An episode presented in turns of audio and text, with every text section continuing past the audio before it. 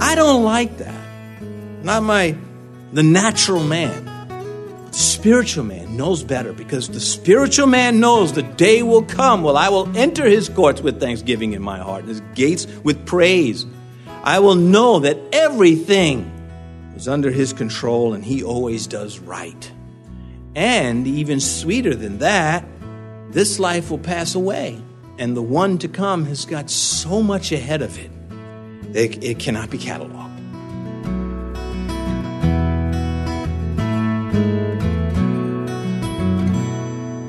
This is Cross Reference Radio with our pastor and teacher, Rick Gaston. Rick is the pastor of Calvary Chapel, Mechanicsville. Pastor Rick is currently teaching through the book of Hebrews. Please stay with us after today's message to hear more about Cross Reference Radio, specifically how you can get a free copy of this teaching. Now, here's Pastor Rick as he teaches through Hebrews chapter 3 and his study called Rebellious Hearts. I mean, that whole thing with the parting of the sea, that was sweet. But it didn't make them believe. That proves just because a miracle takes place, people don't fall down and become believers. Why should we expect miracles? How do they become believers? Reason. Come, let us reason, though your sins be red as scarlet, I will make them white as snow. And we reason from the scripture and its truth. Verse 10, we'll find out that they never passed an opportunity to go astray. Oh, there's an exit, take it. No, but, but this is the straight and narrow that leads to the celestial city. Stay here. No, no, there's an exit. There's an off ramp. My flesh is howling. And I want to satisfy it. Always greener fields somewhere else than in the fields of God's. His pastures aren't as green as somewhere else. Well, I do not know, I do not care, uh, goes the poem, how far it is to anywhere. All I know is that where I am not is always the alluring spot. There's always something on the other horizon, not here where I am. I worked in steel, there were those slackers that you would say to them sarcastically, they're waiting for the big job. They're, they're, they're saving themselves. They don't want to do any heavy lifting and hard work. They're saving themselves for the big one.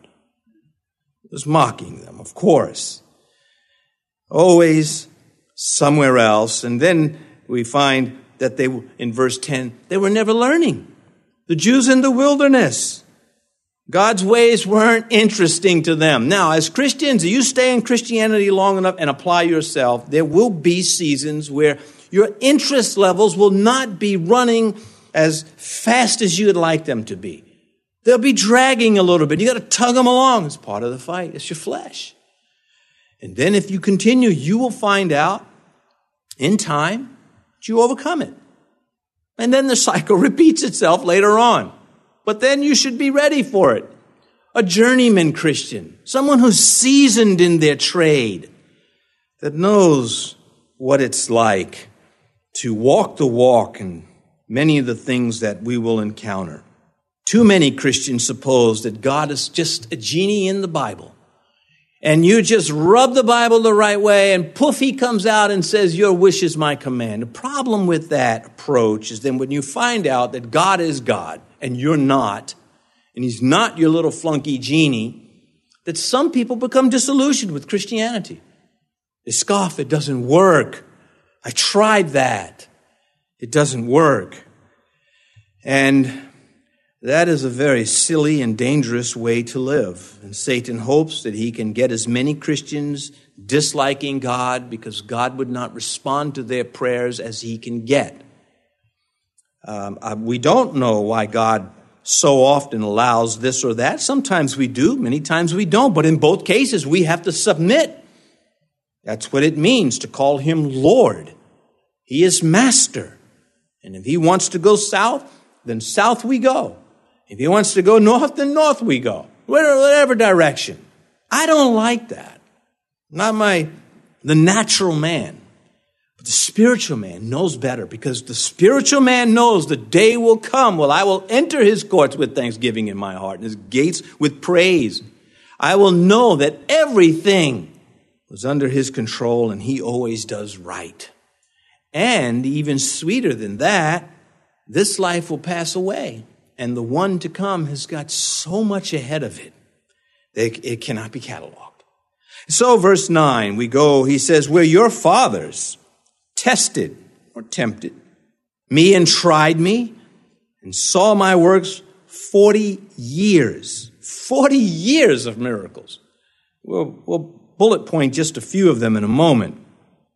It should have taken them about a month from Sinai to the promised land, even with the large entourage that they had, but not 40 years. That 40 years was self inflicted, they brought it upon them, themselves. But, and part of that was a democracy. Well, if you're talking human government, that's another thing. But if you're talking with God, we're not to have democratic rule. We have theocratic rule. God rules us. He is our king. It is a, a divine monarchy. And if he says, I'm going to give you this land. I want you to go in and take it. Then we are to follow that. Those 12 spies that went into the land, they weren't to come back with commentary. They were to come back and tell Moses what the enemy's strong points were so that he could form his battle plans and go take the land. But 10 of them decided to come back with commentary. Oh, we can't do this. Too many problems. Too big. And the people listened to them. They should have stoned them. Old Testament law, New Testament we don't do it that way. Sometimes you say unfortunately. But either way, majority rule overruled divine rule. Yep, it still happens. We have people that say, well, if everybody wants to do it, let's look, that's fine. If you want to pitch a, you know, pick which, which place to go have, you know, fish and chips. But when it comes to the work of God as, as a uh, an assembly, then it's, it's different. And so we consider when the majority voted 10 unbelieving spies versus the two faithful ones, they prevailed. Having a majority, a majority of Christians in favor of something does not necessarily make it right. We see it all the time.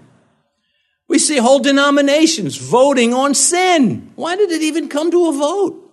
Where was Phineas to lock the doors to that church and drive them out of there?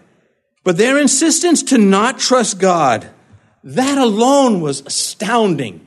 You couldn't say it was miraculous because God didn't do it, but it was astounding that they would see so much activity of God and then just dismiss it. You are encouraged to build Ebenezer stones, places that you remember what God did for you that nobody else could have done. Because if you lose sight of His presence and His reality, you are entering into some very risky waters. Here, is some, here are some of the things they saw. They witnessed 10 plagues on Egypt, 10 of them. Almost a Sesame Street moment, right? You want to see the count come out and count them. They dismissed them. The parting of the sea for their escape, and then the closing of the sea right at that moment on Pharaoh's army. Egypt has never recovered. What makes a miracle, one facet of a miracle that makes it a miracle, is timing. What benefit would it have been to part the sea when no one was there? But at that moment, God, the hand of God, worked on behalf of his people. They saw those daily miracles for 40 years. What were the daily miracles? Well, the Shekinah for one, the soles on their shoes not wearing out, their clothes not wearing out for two, and there were others, but those are the two outstanding ones. And they dismissed it. It's commonplace. No other people had the Shekinah over them. But they had their wants and their desires, and God wasn't saying, I have, I'm in an unhappy relationship, I've got a job I don't like, and, and those became, those things became gremlins that gobbled up their belief, as it was in the days of Jesus with the religious elite who refused to submit to what they were looking at because they had other things to do. And God was interfering with those other things. Verse 10, Hebrews 3, therefore, because of what he just said, I was angry with that generation and said, They always go astray in their heart. They have not known my ways. Lesson. Rebellion against God causes anger of God. Stay away from it. Rebellion can make someone feel very strong. You know, I quit. I got you. Try to, try to, the whole company's going down now. I quit. And we feel this sense of surge of power. Not every time, but um, oftentimes, or something like that we do. I'll take my business elsewhere. I'm leaving this church. You know, we, we assert ourselves. It feels so good sometimes to the flesh, right out, right up to the point that God says, Oh, that was a dud. That did not go off the way I intended it to. I wanted you to stand your ground and not retreat, but your flesh prevailed. Every dud in Scripture is just so.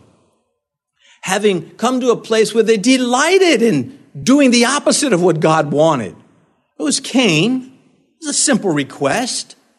Bring the blood sacrifices, commemorate what has happened to mankind, the sin and all of its horror. There was Korah, who took it upon himself to go against the divine appointment you imagine God saying, okay, everybody, I'm going to materialize in front of you, and you know I'm God. And Moses, you come up. Moses, this is Moses. He's going to be my leader. And someone standing up and saying, no, I'll, I'll never submit to him. I don't care what you say. I'd do better than him. That's what Korah did. And then it was Absalom. Who, who attacks their own father? Absalom does. And where did he die? Between heaven and earth, dangling, skewed by Joab. Joab was the one man you did not want chasing you. And Joab chased Absalom and he got him. Not directly. He was told, hey, Absalom's caught in the trees by his long, luxurious hair. And Joab couldn't wait to get there. No questions, no conversation, just the skew. Duds each one of those has such potential. Absalom, the crown prince, he could have been in Solomon's place. A dud. Korah was one of the Levites in the priesthood. He could have been such a, made such contributions to support Moses. Instead, the ground opened up and swallowed him. And then Cain, of course, went and killed his own brother because he didn't like his church. Now, that's commentary, that statement. He says they, they go astray. That is, they roam. How many Christians tire of God's words and ways and they just stray? Sometimes they change churches. God never said do this, but they said do it. So they do it. And they're always wondering why they're never being used by the Lord because they're never listening to Him. They roam from field to field. Ruth, I like making this illustration from Ruth. Naomi's wisdom when she found out that Boaz was being kind to her. He said, she said to, to Ruth, Naomi said to Ruth, make sure you're not found in any other field. You better know your place and stay there until God takes the next step. And that is exactly what Ruth did. Ruth had so many wonderful things about her. So did Naomi. It was a, in my early Christian walk, I didn't like Naomi. Oh, you know, I'm back and I'm sorrowful now. Well, she went through some brutal experiences and with maturity and wisdom. Well, that makes it sound like I'm admitting that at one point I didn't know something. So let's just forget I said that. Verse 11. So I swore in my wrath, they shall not enter my rest. Oh man, who wants God to say that? You see, this expression of divine commitment against evil, this is, uh, something big to the Jews because swearing was big to them. Jesus said, look, don't go swearing by the temple of the Lord or its altar. Don't say, you know, I just say yes or no because they were so big onto this. That was like their nuclear option. Don't make me, uh, uh, uh, I swear. we Christians, we don't swear. We say yes or no. Jesus even said, listen, more than that, Satan is working. He's, he's in that. He says, whatever more is of Satan. So we just let our yes be yes and our no be no. We just have to train ourselves. If the other person doesn't like it, tough luck. Well, Here, God says, I am telling you in a language you won't soon forget. So here the writer to Hebrews is saying, back then, when they came out of Egypt, God was so disappointed with them that he said, I am drawing a line here that I will not erase and no one else can. They will not go into the promised land. For 40 years they're judged. And he's telling these Jews now, he's saying, don't you make the same mistake. Don't you go on to, you know, uh, say you cannot enter into what God has given to you because you like something else. So they shall not enter my rest. Rest in this case was the promised land. Rest for us is heaven, and rest it will be. I spend, I plan to take the first third of eternity just relaxing. I don't know what I'll be. I mean, I don't, who knows? I just don't want, you know, rookie classes. You, you know, we, okay, I'm glad you're all here today. And I want to go over some of the things that we're not supposed to do while you're up here. I, I don't want to, I just want to know it. Just God impart it. And do you? Does anybody like those sessions when you're the green guy? And some other Christians, so how long you been up here? You just, just got here? I've been here like 600 years. So anyway, all right, back to this. It won't be that way. That's projecting from this life to that one, and, and it's not. Well, the people who had trusted God to bring them out of Egypt didn't trust God to bring them into the promised land. That doesn't make any sense. Egypt was such a greater enemy than the Canaanites. And yet God did it for them as he right on word. Well, these Jews here, he's saying the same thing. God brought you into Christianity because you knew it was true. You could see it in your own scriptures. You, the Holy Spirit minister in your heart. And now you don't believe him enough to remain with him. You want to go back. And Peter, taking up the Old Testament, attracted to the forceful language, so you're like a dog returning to vomit. Whoa, who forgets that kind of an insult or fact? Well, the time came when they could not enter the promised land. What happened? Bunch of them got their muscles and the swords together and they decided they were going to go in anyway. And that ended in disaster because their brand of disobedience was without surrender to God.